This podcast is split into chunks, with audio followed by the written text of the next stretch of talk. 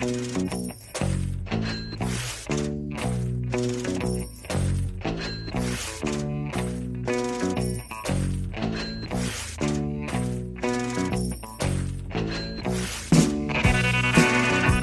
I'm Jim Campbell, co-executive producer of the new Netflix docu-series Madoff, The Monster of Wall Street, and the author of Madoff Talks, uncovering the untold story behind the most notorious Ponzi scheme in history. And this is the Lake Forest Podcast. Welcome to the Lake Forest Podcast, podcast about the lovely city of Lake Forest, featuring topics like local news, sports, music, people, food, and documentaries. My name is Pete, and I'm joined with the voice of Lake Forest High School basketball, football, lacrosse chess team, Skoo. Woo, woo, woo. The Lake Forest podcast is supported by viewers, listeners, and businesses just like you. Make a memory of a lifetime with Shark Eye Outdoors out of Longboat Key, Florida. Experience their shark beach fishing, kayak tours, and fossil hunting. Go to sharkeyeoutdoors.com to schedule an outing. Forest Bluff Real Estate Group serves Illinois, Wisconsin, Lake Forest, and Lake Bluff. John Josephitis, Laura Lee Van Fleet, and Michelle Parnell will help you get a free market analysis now at forestbluffrealestate.com.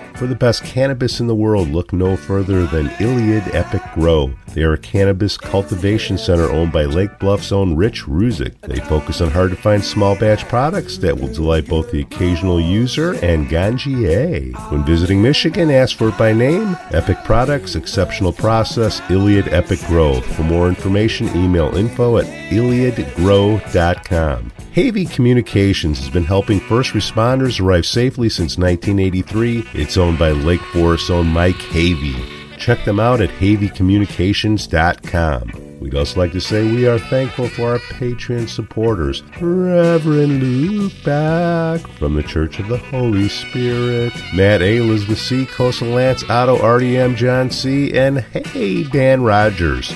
Shout out to the Lake Forest Breakfast Group. Brat Stop Kenosha, Captain Mike's Kenosha, Greentown Tavern Waukegan, and the Frolic Lounge Waukegan. Walker, Hello. how you doing, Skoo? Morning, Pete. Doing good. Beautiful Wednesday. Doors open. Nice and warm. Come on in. 40 Everyone come on degrees. in. 40 Come on degrees. down. Come on in. Don't be a stranger. Hey, another special show. We got an interview with Jim Campbell, Lake Forest own Jim Campbell. Repeat. Yeah, he uh, hosted the Forensic Talk and Biz Talk radio shows, author of the best-selling book Madoff Talks, and co-producer of the Netflix documentary Madoff, the Monster of Wall Street. We had him on last year, Skoo, and he was in the in the midst of the negotiations, and I'm kind of curious to hear how that went. So we'll talk to him a little bit later in the show. Hey, check this out, Skoo. We have a new supporter. Who's that? Havey Communications, helping first Nice. responders arrive safely since 1983. Check them out at haveycommunications.com or call them 816 3737, area code 847. Another one in the stable. It's getting it's getting crowded. It's getting crowded. We'll keep adding them on. Last thing we want to do is gouge people. Thank you, Mike. Mike, much appreciated, man. He's been a long time listener, watcher, and uh, Long time resident, long time family of Lake Forest. old school Lake Forest. Yep. Okay. Speaking of old, uh, well, maybe not so old. It's an old problem, but I thought we had a new solution, Skoo. The uh the pumps aren't going to be up. What pumps? The uh 41 and Deer Path pumps, the water pumps, the uh what do you call those things when it rains a lot and you can't go anywhere? The flood? The floods. Why aren't they going to be ready? I thought they were already ready. I thought they hired a full time guy to crank it open when it rained. Uh well, I guess they, they lose them? they need parts uh for that big switch that we were talking about. I didn't think it's a switch. I thought it's a big wheel they got to turn, and they hired somebody for that. Well, no, they got the wheel, but there's special uh, hamsters that they use to uh, power that thing, and uh, I guess they're from China, so uh, Hmm. there's some, China. some issues there. China. Wow. Supply chain.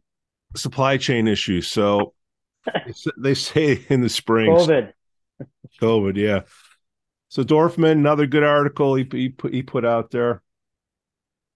Be nice to have he's, Dorf. a, he's a plethora of uh, hot stories on the on the Tribune site.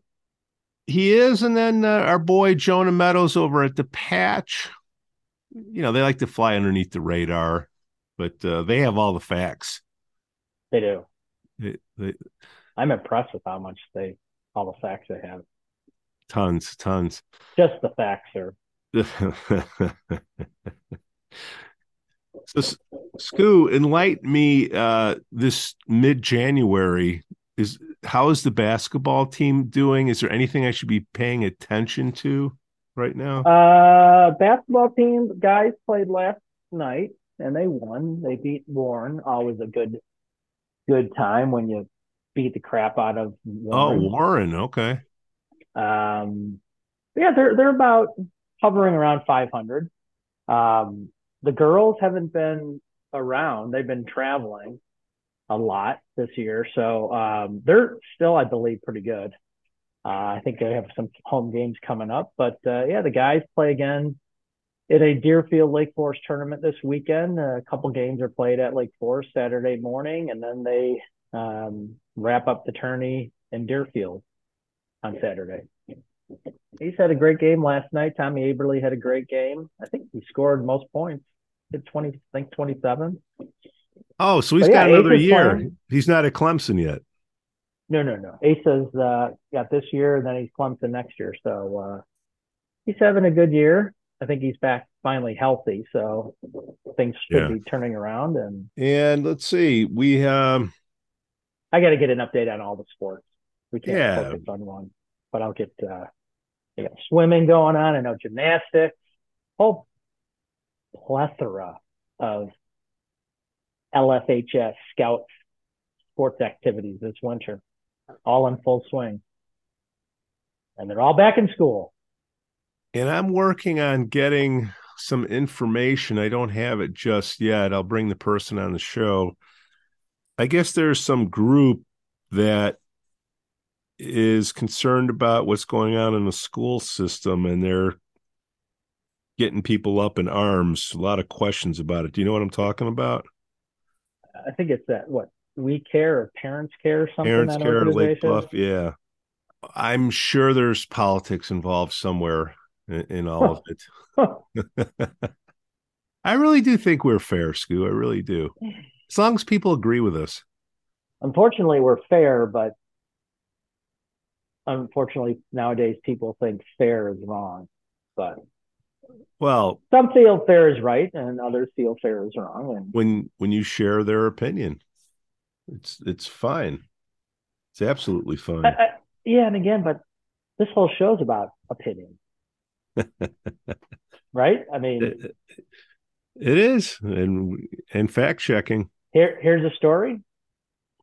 What's your opinion on it? I mean, I know you got all those fact checkers behind that uh, faux bookshelf back there, but uh, you know, grinding away on the their laptops.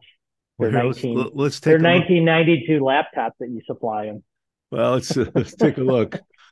Anything around there? No. Okay. And and I and I hear that. So they must be uh, signing into AOL because you you won't let them get on Wi-Fi or whatever. But yeah, they're pounding the keystroke. So well, we're working on the budget here, Skill. We're working on the budget. Quiet. I mean, it's uh, you know, it's almost like a, we might be going through a mini COVID because the the streets are semi desolate. You know, that's what I'm everyone, saying. It's every they're all in Florida or in Arizona. Florida, or they doing the what is it, the January cleanse? Yeah, so no, sober January or something. Uh, post I thought was kind of funny. I don't know if it was a joke or not, but again, I just don't know. But it was like if you're doing the January cleanser, here's some non-alcoholic wine and all that. I guess wine and beer. Wine. I didn't know they had non-alcoholic wine, but uh, yeah, it's called Welch's. I did walk around town yesterday. Forty degrees. That's the magic number. If it's forty, you got to get get out and about and uh, 49 today, they're saying. 49. Oh man. No sun in sight though. Looks like it's gonna knock on your door, you know, but I'm, you know, scared to go down those Little, steps. little, I think it's a little strange that uh, mid-January there's no snow and it's 40s and you know I, those those people that are that control up in Alaska or the North Pole that control that weather satellite. I mean, they've turned it on for the West Coast and all that, but hopefully they keep it off once we turn to February. Well, thank God for that global warming. Well, let's see. So the pumps will be on in the spring.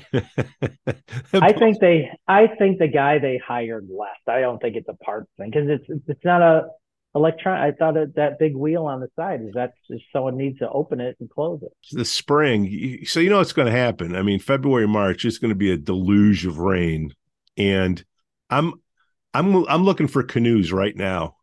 Oh come on! The Lake Forest Podcast canoe. How do you get out they of town? You can't get out of Huh? town. Sure, you can. There's other other ways. Wait, there's more. get besides your Path. There's two ways in and out. That's that's how I look at it. Is there more than two? Yes, there is. Is there really? Okay. Did not know that. I swear to God, I thought there was only two ways. Uh, what? South Deer, West Deer Path, and East Deer Path. Well, no, coming in Wesley or in the back there, uh, Old Elm or whatever that is. Old Elm, yeah, that's one way. Wesley's two ways. Deer Path's another way. Okay, so there's three. You can go down towards Highwood and get out. High, yeah, down Western. Come on, Truman, listen. Just Are you call me Truman? just don't hit the wall there and climb up the to the uh Climb up the pole. Uh, That's what you need to just turn your phone on, and we'll we'll call you Truman while you're walking through town. Fair enough. There's only one way to get in and out of Lake Forest. No, Well, two. way. I thought I thought it was two. I really did. Not a ton of comments on uh, Dr. Tack from the last uh, show. I got Um, some feedback. I thought it, uh, what I heard Oh, you did? was pretty good. Yeah. okay. Yeah. People liked it. Thought he was very articulate. Did a great job, and you know, they're doing. I tell you, they're doing a good job. The caucuses of getting the information out on the on the slate, and uh, I got a little crap that I'm being too nice to the caucus now. you're being you're being too nice to him. I'm being I'm being too nice to him. Yeah. I think it's hilarious. Some of the people that uh, on the caucus that are praising you a year ago were, uh, you know, you're the you're the next coming of. Uh, hey, you did a great job on the interview with Randy Tack. And wait a minute, didn't you kick me off the caucus because I asked questions? I resigned. I know. I quit. Didn't you force me to quit? Give me ultimatums. Wayne's World and the Truman of Lake Forest. Those are good nicknames. Uh, I reached out to Prue Beidler again. Wow, how many is that now? I don't know, but I'm done. So ba- basically, Nah, keep reaching out. She's got to come on. Come on. she ain't Prue. coming on. Why? She ain't. But she did bring to light this ballot harvesting thing. Oh, That is, what did she bring to light on that? she just hosts these parties that people come out, and she's got the. Uh, I think the ballots are going to come out the beginning of February. The mail-in ballots. Right. So, you know, I'm I'm trying to get something going with a a, a business in town to host a listener party. You know, we talked about it the last show, and then have a you know ballots there. People can fill out the ballots, and uh, we'll we'll help uh, turn them in. However that works. So I'm waiting for somebody to tell me how that thing works. But that's what's happening. That's that's, a how new you wave of voting. yeah, you if you wait to the day of, like a lot of people do, it's over. Yeah. It's happening like right now, and I never Right. realized that. And I think that's, That's uh, what happened in the midterm. yeah, My belief. My belief. Yeah. Well, and then people say it's cheating. It's not cheating. It's more organized. That's all. People think they know this story. Bernie Madoff has been arrested. They think it's a story about one man. There is no way you can run a $50 billion Ponzi scheme and not have anybody else know about it. Madoff was the scapegoat for the financial crisis. But in a blue collar crime, the bodies drop before you investigate. In a white collar crime, they drop afterwards. Bernie fed on being the guy. They always wanted to please everybody. They didn't want to kill the goose that laid the golden egg. And the choice he made was he could live with himself as a liar much more easily than he could live with himself as a failure. He had his handful of soldiers create fake trading documents to give to the SEC. Look at the numbers. It's impossible that he's trading in the volume that he says he is. If you're getting good returns, people knew not to ask too many questions. We need a smoking gun.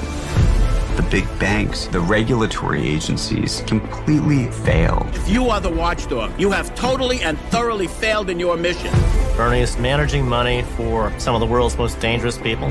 He told me if I am wrong, I have no out. I am a dead man. People lost everything. What am I going to do? I was in my mid 70s already. To lose your life savings in a house, too. It's terrible. The one thing every one of them was, which everybody in the industry is, they're greedy. Trust, betrayal, pure evil. A hundred years from now, people will remember this story. So we got Jim Campbell here. Jim, welcome back to the show, my friend. Welcome back. I am, and, and you know, I grew up in Lake Forest, so this is a huge thing for me. But let me tell you about yesterday. I yeah. was on WGN's midday news show, and that also was a big thrill from you know growing up in Lake Forest. And I told them that I used to you know grow up watching the Cubs and Jack Brickhouse. I'm, I know I'm dating myself, but that also my 97 year old dad was listening in Lake Forest. And Mel. Whole, Mel, Mel, Mel. Oh, you listen. you guys Mel. are great. You, you, you, do your homework, man. Mel, welcome to the Lake Forest podcast. We know you're at Lake Forest Place. Say hi to Arthur Miller. He's a big fan of ours. Oh wow! All right, that, that's tremendous. He's got my mother-in-law's there too, so shout out to her. Oh, and he has caregivers, so they'll play the podcast. Um, oh, absolutely. For him, which is really nice. Uh, I also want to say before we dive into this, number two TV series show according to USA Today in the nation. So that's pretty exciting. And um, the uh, the director Joe Berlinger, who is tremendous, number one Netflix true crime director, has done stuff on Ghislaine Maxwell, Jeffrey Epstein, Ted Bundy. David Sweet, shout out for hooking us up with Jim Campbell. Oh, David Sweet obviously has been one of the great guys for this book since day one. I've had speaking engagements in New York City that he got, which, by the way, he flew in just to introduce me, and then in Florida as well. And by the way, his father, Phil Sweet, who was in Lake Forest Place when he was alive, was one of my father's best friends and would drive him to Old Elm uh, to play uh, golf. One other thing about how this thing is blown up Monday, I get a phone call from Jamie Dimon. Do you guys know who he is? he knows him personally. Yeah, way to go, Chase. Way to yeah, exactly. CEO of J.P. Morgan, obviously, and um, if you get a chance to watch the docu series, J.P. Morgan obviously takes a rather brutal beating, both in the book and the docu series, because they held the account that uh, Bernie Madoff siphoned off all the uh, customer money from. Well, had to be rough. You went to uh, Tufts with Jamie, didn't you? He went to Tufts as well, and then he went to Harvard Business School. And uh, someone told me this, and it makes total sense. He and Larry Fink, who was the uh, chairman CEO of BlackRock, probably the two biggest finance guys in the world. You know this guy reminds me of, Scoo? John Drummond, Bulldog John Drummond. I remember WBBM, right? Yeah, yeah, yeah, yeah. You you you're like a forensic interviewer. Is that what you call yourself on uh, on your radio I, show? I, what do you? I never see myself as that as that kind of a uh, a thing because normally I was able to build trust with these guys. I mean, imagine this: Jamie Dimon is is brutally beat up. Not him, the firm. Yeah, yeah, yeah. And he could not have been nicer to me.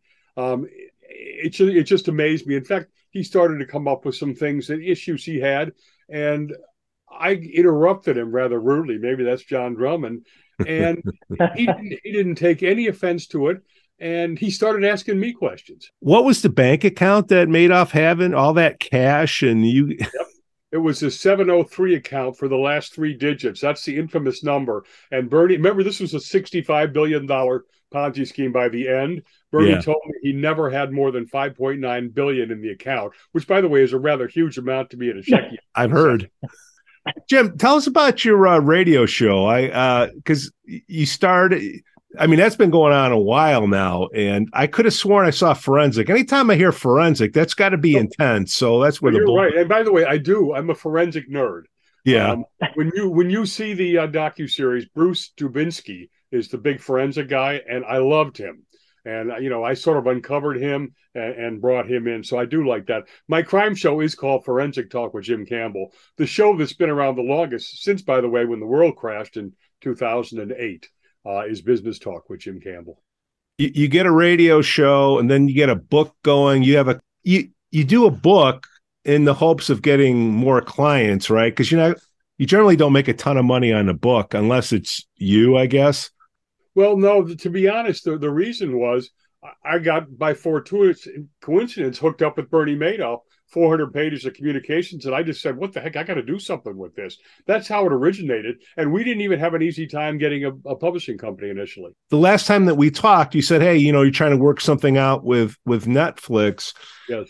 And netflix is a pretty new player and there's like six executive producers on this thing? Like how does that work to get it going? The story is really kind of amazing. Um, as you recall, when I was on before, Bernie died two weeks before the book came out, which was obviously a big boost for us. Not that we had anything to do with his demise, but um, and that's when CBS Sunday Morning asked to you know do it two days before the book came out, and I had a dream that you know maybe down the road there could be a documentary out of this book, and before it came out, which was two days later, we had four production companies uh, come to us. And the way it works is a production company, the one that's in this one, Joe Berlinger's, is called Radical Media.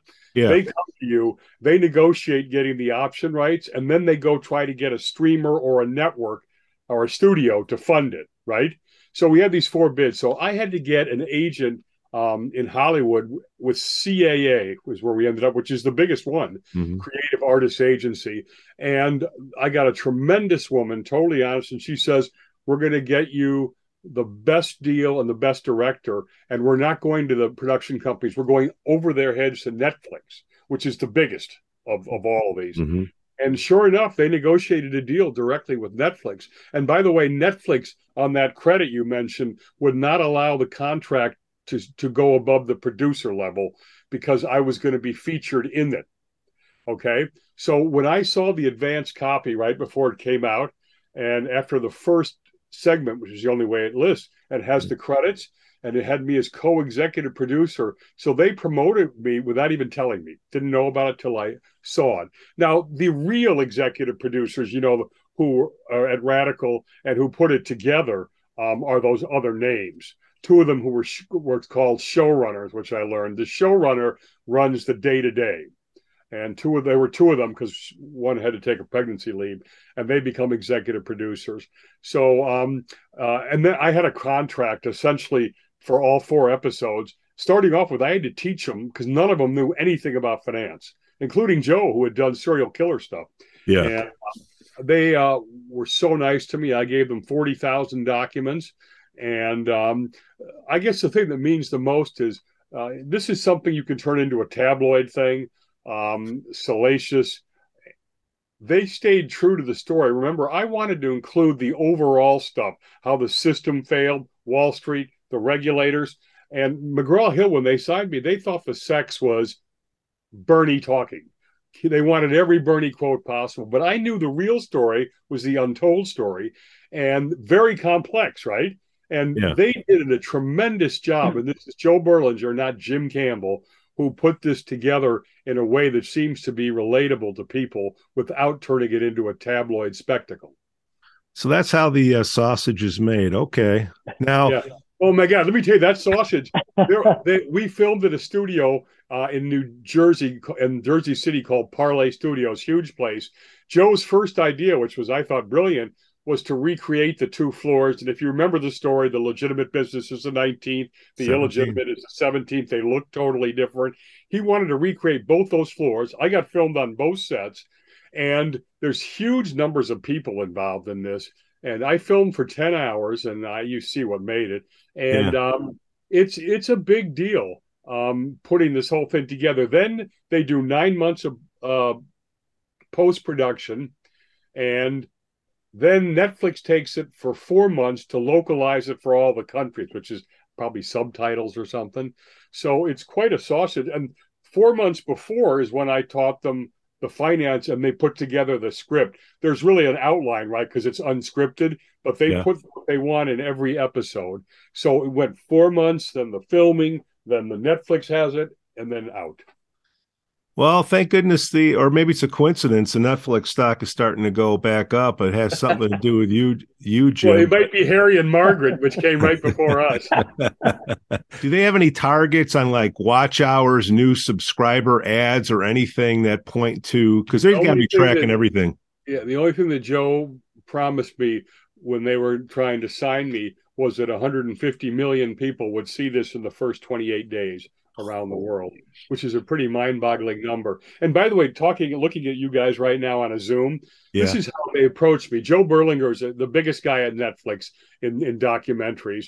Um, and his production guy read the book. Sorry, his development guy who comes up with ideas read the book and suggested that we meet. So we're on a um, uh, a Zoom. Joe is sitting in the front, and his staff is behind him. And I'm thinking to myself, okay, get down on your knees and go like this, Joe. Anything, you know. Before I speak, he says, my development guy says I have to have this. What do we need to do? Literally, and totally just totally disarmed me.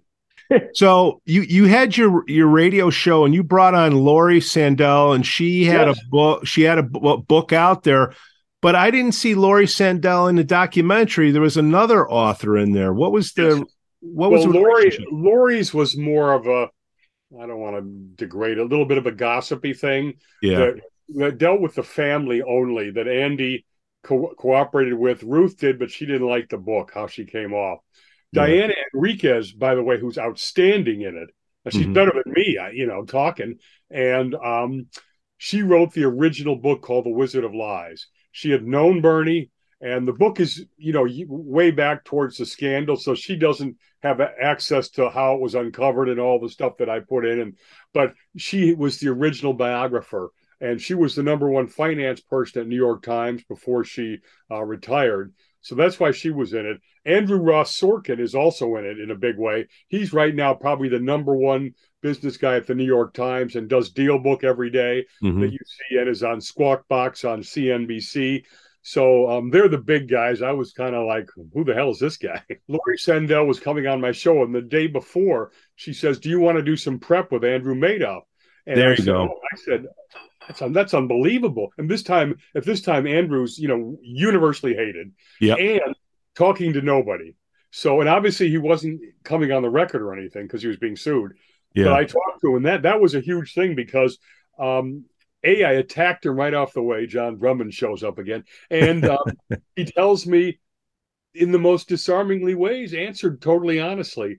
But because he liked me and he listened to the show to see that I wasn't doing anything different, he introduced me to Ruth, who was moved to Greenwich, where I am, and Ruth introduced me to Bernie in prison. So without Laurie Sandell, it doesn't happen. But she didn't really write one of the big overview Madoff books. It was uh, it was a relative of one of the early Madoff investors, and it said it's a very Shakespearean tra- tragedy. Everybody dies. yes you can't you can't imagine i mean think about it i mean not only ripping off your fellow friends and family the jewish community of, of which ripping ripping off financially a fellow member of the jewish community is sacrilegious. But shakespearean also in his own family the two boys worshiped him. They were out front in the legitimate business. Everybody thought they had to know. Ruth was with him since 13 years old dating him. And one son commits suicide. One son dies of uh, cancer. Uh, Ruth loses 800 million bucks and is left with 2.5 million. And Bernie dies last uh, 21 in, uh, in in you know in prison. So uh, you could not put together more of a tragedy. And then you can go to England. uh, where you know um, Colonel Willard um, spent the entire career fighting all these wars that I didn't even know Britain was in. And three weeks after he retires, finds out that the Thema fund was a Ponzi scheme and um, shoots himself in a London park. I mean, you know, you know what's sad too is that um, Sonja Kohn, who ran the Thema fund, who to me is one of the biggest money launderers, even though she's apparently the British courts haven't found anything you, you saw Yeah. in the documentary. But she's in a she has a bank called Bank Medici that she formed in like the 90s, but it's in a building that's 500 years old. And Willard saw the building. He says, My God, this must be a tremendously safe investment. The bank's been here for 500 years. Harry Markopolos. Oh, Harry, you you know, you he's a nerd above me. Yeah. Uh, he is the guy that, you know, he is a forensic genius. He reverse engineered this in two hours, right? And by the way, I'll tell you uh, what I think is a funny story, and you can cut it if you want. But I told um, uh, Harry the um, you know that it, before he hasn't seen it or he hadn't how great he is. Yeah. And his text back was, "Did they cut my sex scenes?" To which to which I responded, "They did, and they put it in Harry and Meghan." How this thing happened? I mean, it started with uh, Reagan and you know getting rid of some of the regulations and the crazy timing of all the things that needed to fall in the line so Madoff could put this on for 40 years. 9-11 comes into play. And Markopolos, he's screaming at the, you know, he's got these red flags, you know, tw- you know, 20 red flags. It's quite remarkable how all this stuff could go on. Number one, I'd like you to speak to that. And then number two, how the trustee came in and was able to get what 14 billion back out of the 19 billion. And that wasn't nice work that he had to do. No, it wasn't nice work, and I have a lot of problems with the way he did it, as you know. And I say in the doc docu series. Uh, by the way, before I start off, a little story on Bernie Yeah. sociopath. You mentioned 9-11. Yeah. Well, you know, his building was in Midtown, and um, um, they could look down, and this thing happened, right? And the the whole office froze, obviously, and became focused on it. Bernie had a meeting and didn't break it, didn't stop, just went right on like nothing had happened, which is pretty amazing. Um, you know, getting back now to how this could have happened, it, as you know, I have my kind of four groups of conspirators. The big Mhm. four, right, wouldn't have happened without those guys subsidizing him whenever he needed cash and then extorting him for returns from the lower net worth um, guys. Then you have the feeder funds who he bought off with bribes. Their entire job is to do due diligence and say, yes, he's a good guy. The numbers work. It matches your risk profile. And they get 1% of the assets. That's their only job. Bernie gave them back the 2% and the 20% of gains that the hedge fund guys got, which is huge money, but they couldn't ask any questions. And then, of course, you've got the SEC, Harry's boys, who missed five separate investigations, instead reinvestigating him for stuff they'd cleared him on. Never even found the 17th floor, to be honest. Uh, and then finally, that group of high school graduates that he's put in the 17th floor who managed to enable operationally a Ponzi scheme for 40 years and never figure out it was a Ponzi scheme. And then Picower, man, he Picower seven billion bucks came out of that fund, drowned in his pool one year later. Um, coincidentally, had a heart attack, I think. And um, he he is much more of a greedy pig, if you will, than Yeah. Madoff ever was. And as you know, took out much more money. And Madoff got him in the end because the Picard, the trustee you were talking about, uh, was going to go after a $2.5 billion clawback. Bernie knew he had a ton of money at Goldman Sachs and got the full 7 billion by trying to blackmail him back. nice environment, isn't it? now tell the story about the clawback. Yeah, let me let me it's give you a simple view. Yeah. The first off is the GAO, which is a congressional watchdog, had said SIPC was unprepared to handle a major Wall Street uh, firm failure 16 years before.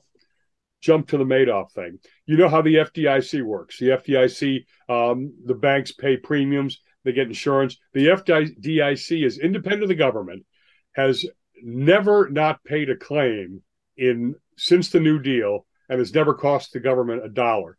Now go to SIPC. SIPC getting those insurance uh, premiums. was getting $150 a year, whether you were Merrill Lynch or a one man uh, trading firm. $150. You know, they, they, they spend that much more, as you know, on flowers every week yeah. in the executive. So there's no money there. But that SPAC or whatever, that that would cover what a half a mil? FDIC. It, it, had a billion. It had a they had a billion six in total uh, in their fund. That's that's all they had. Okay, so you got to give them credit for how they figured to get back 14 billion because most Ponzi schemes you get back 0 mm-hmm. and they came up with this thing called the net equity method, uh, method, which is that um, if you took out more money than you put in, right, you had to give those gains back because they were fake gains. If you left your money, that folks' money would go to them. And by the way, the trustee, who again is not using SIPC money, right, yeah. would take two billion off the top over that whole process. So he's considered a tremendous success, right? Because that is a big success, but it was on the backs of victims. So anyway, Jim Campbell tries to talk to him for the book, right? Because he's a hero. Yeah. Wouldn't talk to me three different times, hmm. Use me. Jamie Dimon's, JP Morgan, a disaster. He let me talk to his people. What does that tell you about their characters? Yeah. And $2 billion is an excessive amount of money to take and, and I have to say, I have to put the um, fair to be fair to SIPC, that money did not come out, in their words, from the money they recouped. It came out of that 1.6 billion, right? The trouble yeah. with that logic is that 1.6 billion is supposed to be for customers to begin with. Yeah, but we were, you know, they showed 70 uh, year old ladies that had to give up their houses and uh, to there give. There were 80 year old guys that had to go work at Walmart. Yeah, it's um four four parts. Um, each one is an hour. You can binge it if you want. I watched it in three segments. I watched one, two plus yeah. three, and four. Um, it's really good. It is. You'll find it um, a thriller kind of thing, as well as I guarantee you, you will find information you did not know. The same way that I, I said that about my book. Joe Berlinger's masterful storyteller. He's put this together. He's also, I told you the recreation of the floors. He's also put this innovation in of recreating scenes while the interviewer is being uh, is, is answering questions, but sort of behind. There's a, you know an actor Madoff and all those kinds of things, and they're kind of silent in the background. And that was you know it's a very innovative kind of thought, and you'll see if you like it or not. Um, I ended up uh, I ended up liking it. I was worried about it to be honest. I thought yeah. it might appear it might appear hokey. Um, but you know, he I interviewed him last week on my show, and um, he said that, and I went over my head, but it's something to do. We wanted to get the dramatic effect like the Wizard of Oz, and not have actors giving lines which would turn it into more of a movie drama. So. Mm-hmm. Whatever, if you guys understand that, I thought it was profound, but probably because it went right over here. So now you got like serious street cred, my friend.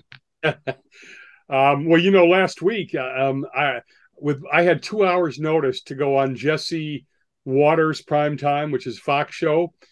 Four million viewers he has, right? Yeah. So they, they come to the house with that no notice. He he's only gets there 18 minutes before. Okay. 30 seconds before we're going on the air. I cannot hear through the mouth um, earpiece. My mm-hmm. hearing is bad, but it was it's not the it wasn't the volume, it was the muffle. Yeah. And I'm sitting here, I'm about to go on four million. I'm going to embarrass Netflix. I'm going to embarrass McGraw Hill. I'm going to embarrass Fox and myself. And I was totally calm because it was so over, so big, I couldn't do anything about it. And the guy is a genius.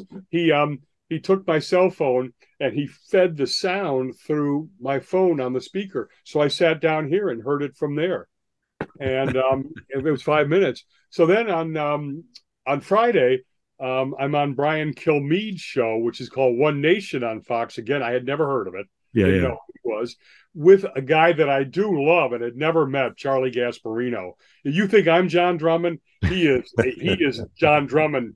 Uh, you know, to the hilt, and he's he's known for it. And by the way, he could not have been nicer to me too with my deafness, apparently at the end they signed off and he turned and we shook hands, right? He apparently said on the air, Jim, you're getting unbelievable exposure. I didn't hear it. My sister heard it listening to it.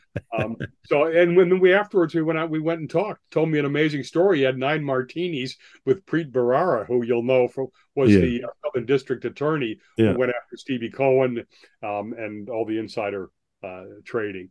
So I mean, you, how do you top that week? It's it's uh, and then Jamie Dimon calls me. You're hot this week. What's next? I become nobody right again.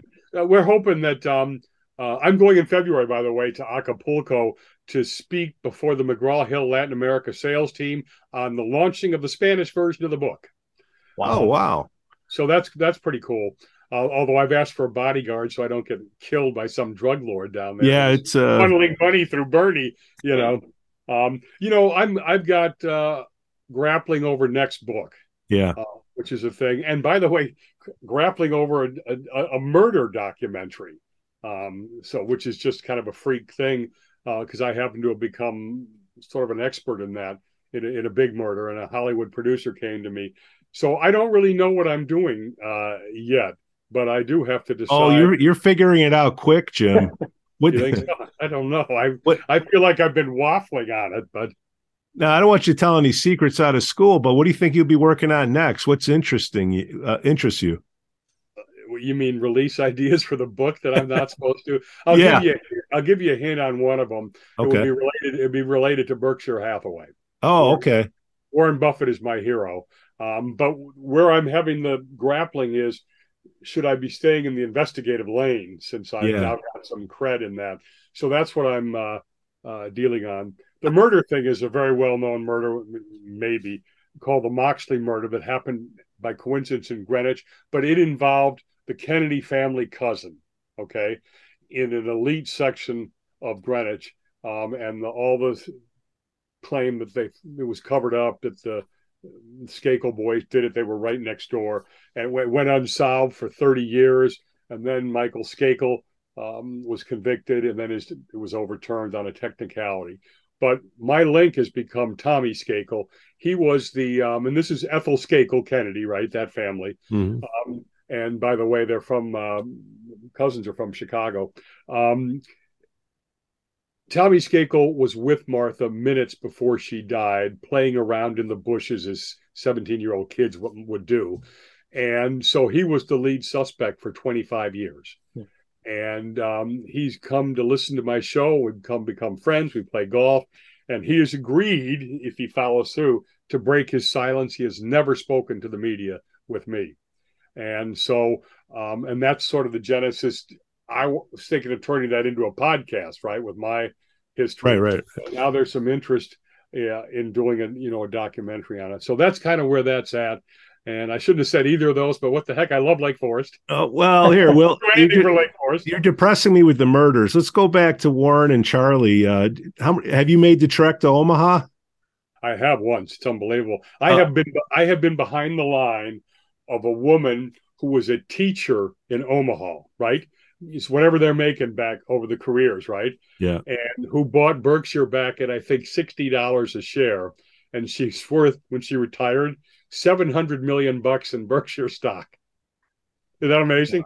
I'll tell you what I I haven't looked if they they've gotten that thing uh, going back at what the Qwest Center they call it the Qwest Center now. They did. They have got it back. They got it back. There's, uh, overflow. Yeah. Just get a B share. Get your four four I, passes. I have, I this is talk about a mistake. You know, you're supposed to diversify. Don't put all your money with Madoff. So of course, yeah. Bought one share, one A share for fifteen thousand bucks. Yeah. If I put all my money in there, I'd have that. I, I bought some B shares later. He's my idol. He has was given my book by an intermediary. So I don't know if he read it or not, but he's got it. Oh my God! Well, all you got to do is get Netflix to pony up that what hundred I forgot what it is one and a half million to do the lunch with them, and you're you're you're good. Yeah, yeah, it's right. I can get access to them. Just get just bring them a, a Coca Cola and a dilly bar, and you're set. Exactly. He, I, you know, you go to that um, annual meeting, and literally he and Charlie are drinking Coke, and I mean the real Coke, not the diet stuff, unless they switch. No. And the See's chocolates, you know, See's candies, peanut brittle. For like, yeah, for yeah, exactly for like seven hours with one break for lunch. So either he's got to be so buzzed up on on coke, or they're just incredible. And you know, Charlie is just the greatest sidekick and absolutely brilliant. And it's funny, he's a Renaissance mind. You know, he know he does dorms for Michigan. You know, he does everything. And Berkshire, I mean, Buffett is this. Yeah, he, he says everything is right narrow. That's all he, you know, nothing else. And and Charlie's like this he's the LA guy, the real estate guy, and uh, 81 or whatever he is now, or maybe. Oh 90. my God! I think they're like 120 each. 91. I know he plans to work beyond 100 if his marbles stay, and his Yeah. marbles are staying so far. No, he's that's that's a treat. He- it's it's one thing to stream it. It's another thing to hang out with all those people because you you you got uh, people making fifty grand next to people that are billionaires. It, it really is the Woodstock of uh, capitalism. Hundred percent. And you know, we were going to go last year. We broadcast from the hotel that everybody stays at. When I went the one time, we waited too long. It was like three thousand dollars for hotel rooms and flying in. It was unbelievable. And you know, the sad thing for me, um, do you know the bookstores in the Hudson bookstores in all the Yeah. airports? To get your book in there costs money, right? But the Hudson bookstore in Omaha Eppley Airport, where forty thousand people come in, wanted me to come sign books in the airport while these 40,000 go down. But we couldn't afford to go out there. I would have had to sell like 100,000 books. Well, Uh, one thing we're hoping, and I haven't heard yet, is we're hoping the, the 150 million that watch this thing that we boost some sales out of Amazon and stuff. oh hell, yeah. renegotiate. Yeah, that's the only thing that McGraw Hill really cares about is did I sell any books out of this? Jim Campbell, thank you so much for coming on the show, my friend. When are you coming back in town? Thanks, thanks to both of you, by the way. I, you know, I was supposed to come into um, in January to visit my dad, but it, it may not happen now because we've got some family. Uh, Yeah, yeah, yeah. Well, if you're around, let's uh, get David Sweet out, and uh, we'll have a couple of cervezas. We'll stop by Scoo, and uh, we'll, we'll we'll we'll shoot the. Uh, No, I would love to do that. Where do you guys go for cervezas there? well, right where Scoo is. Scoo, why don't you, why don't you tell them where we go? The Right Chiefs upstairs to the Club lantern. Well, Chiefs or Oh, the lantern. Oh, then we'll have my, my cousin Odie Hubbard, uh, who may not, he doesn't, he's, he lives in Frisco now, but he comes from April on. He goes to the lantern every single day. I can't believe people do that. I know you talk about an institution. Oh yeah. Right above Scoo's head, Jim. That's that's our bar stool. Dining room. Good cheeseburger there, right? That's right. Oh yeah, absolutely. All right, Jim. Thank you so much for coming on, my friend. Thank you, I Jim. love this. It's Appreciate a it. great honor to be with both. Congratulations. Oh, keep it going, man. We're Send gonna me, look send for me it. the link and let's say goodbye to my my dad, Mel Campbell. Oh yeah, yeah, yeah. Hey Mel, thanks for stopping by. Maybe we'll come by Lake Forest Place and uh, sneak you in a Corona. Love you, Dad. Thank you, guys. The Lake Forest podcast is supported by viewers, listeners, and businesses just like you. Make a memory of a lifetime with Shark Eye Outdoors out of Longboat Key, Florida. Experience their shark beach fishing, kayak tours, and fossil hunting. Go to sharkeyeoutdoors.com to schedule an outing. Forest Bluff Real Estate Group serves Illinois, Wisconsin, Lake Forest, and Lake Bluff. John Josephitis, Laura Lee Van Fleet, and Michelle Parnell will help you get a free market analysis now at forestbluffrealestate.com. For the best cannabis in the world, look no further than Iliad Epic Grow. They are a cannabis cultivation center owned by Lake Bluff's own Rich Ruzick. They focus on hard to find small batch products that will delight both the occasional user and ganjier. When visiting Michigan, ask for it by name. Epic Products, exceptional process, Iliad Epic Grow. For more information, email info at iliadgrow.com. Havey Communications has been helping first responders arrive safely since 1983. It's owned by Lake Forest's own Mike Havey. Check them out at HaveyCommunications.com. We'd also like to say we are thankful for our Patreon supporters, Reverend Luke Back from the Church of the Holy Spirit, Matt A, Elizabeth C, Coastal Lance, Otto, RDM, John C, and hey, Dan Rogers. Shout out to the Lake Forest Breakfast Group. Brat Stop Kenosha, Captain Mike's Kenosha, Greentown Tavern Waukegan, and the Frolic Lounge Waukegan.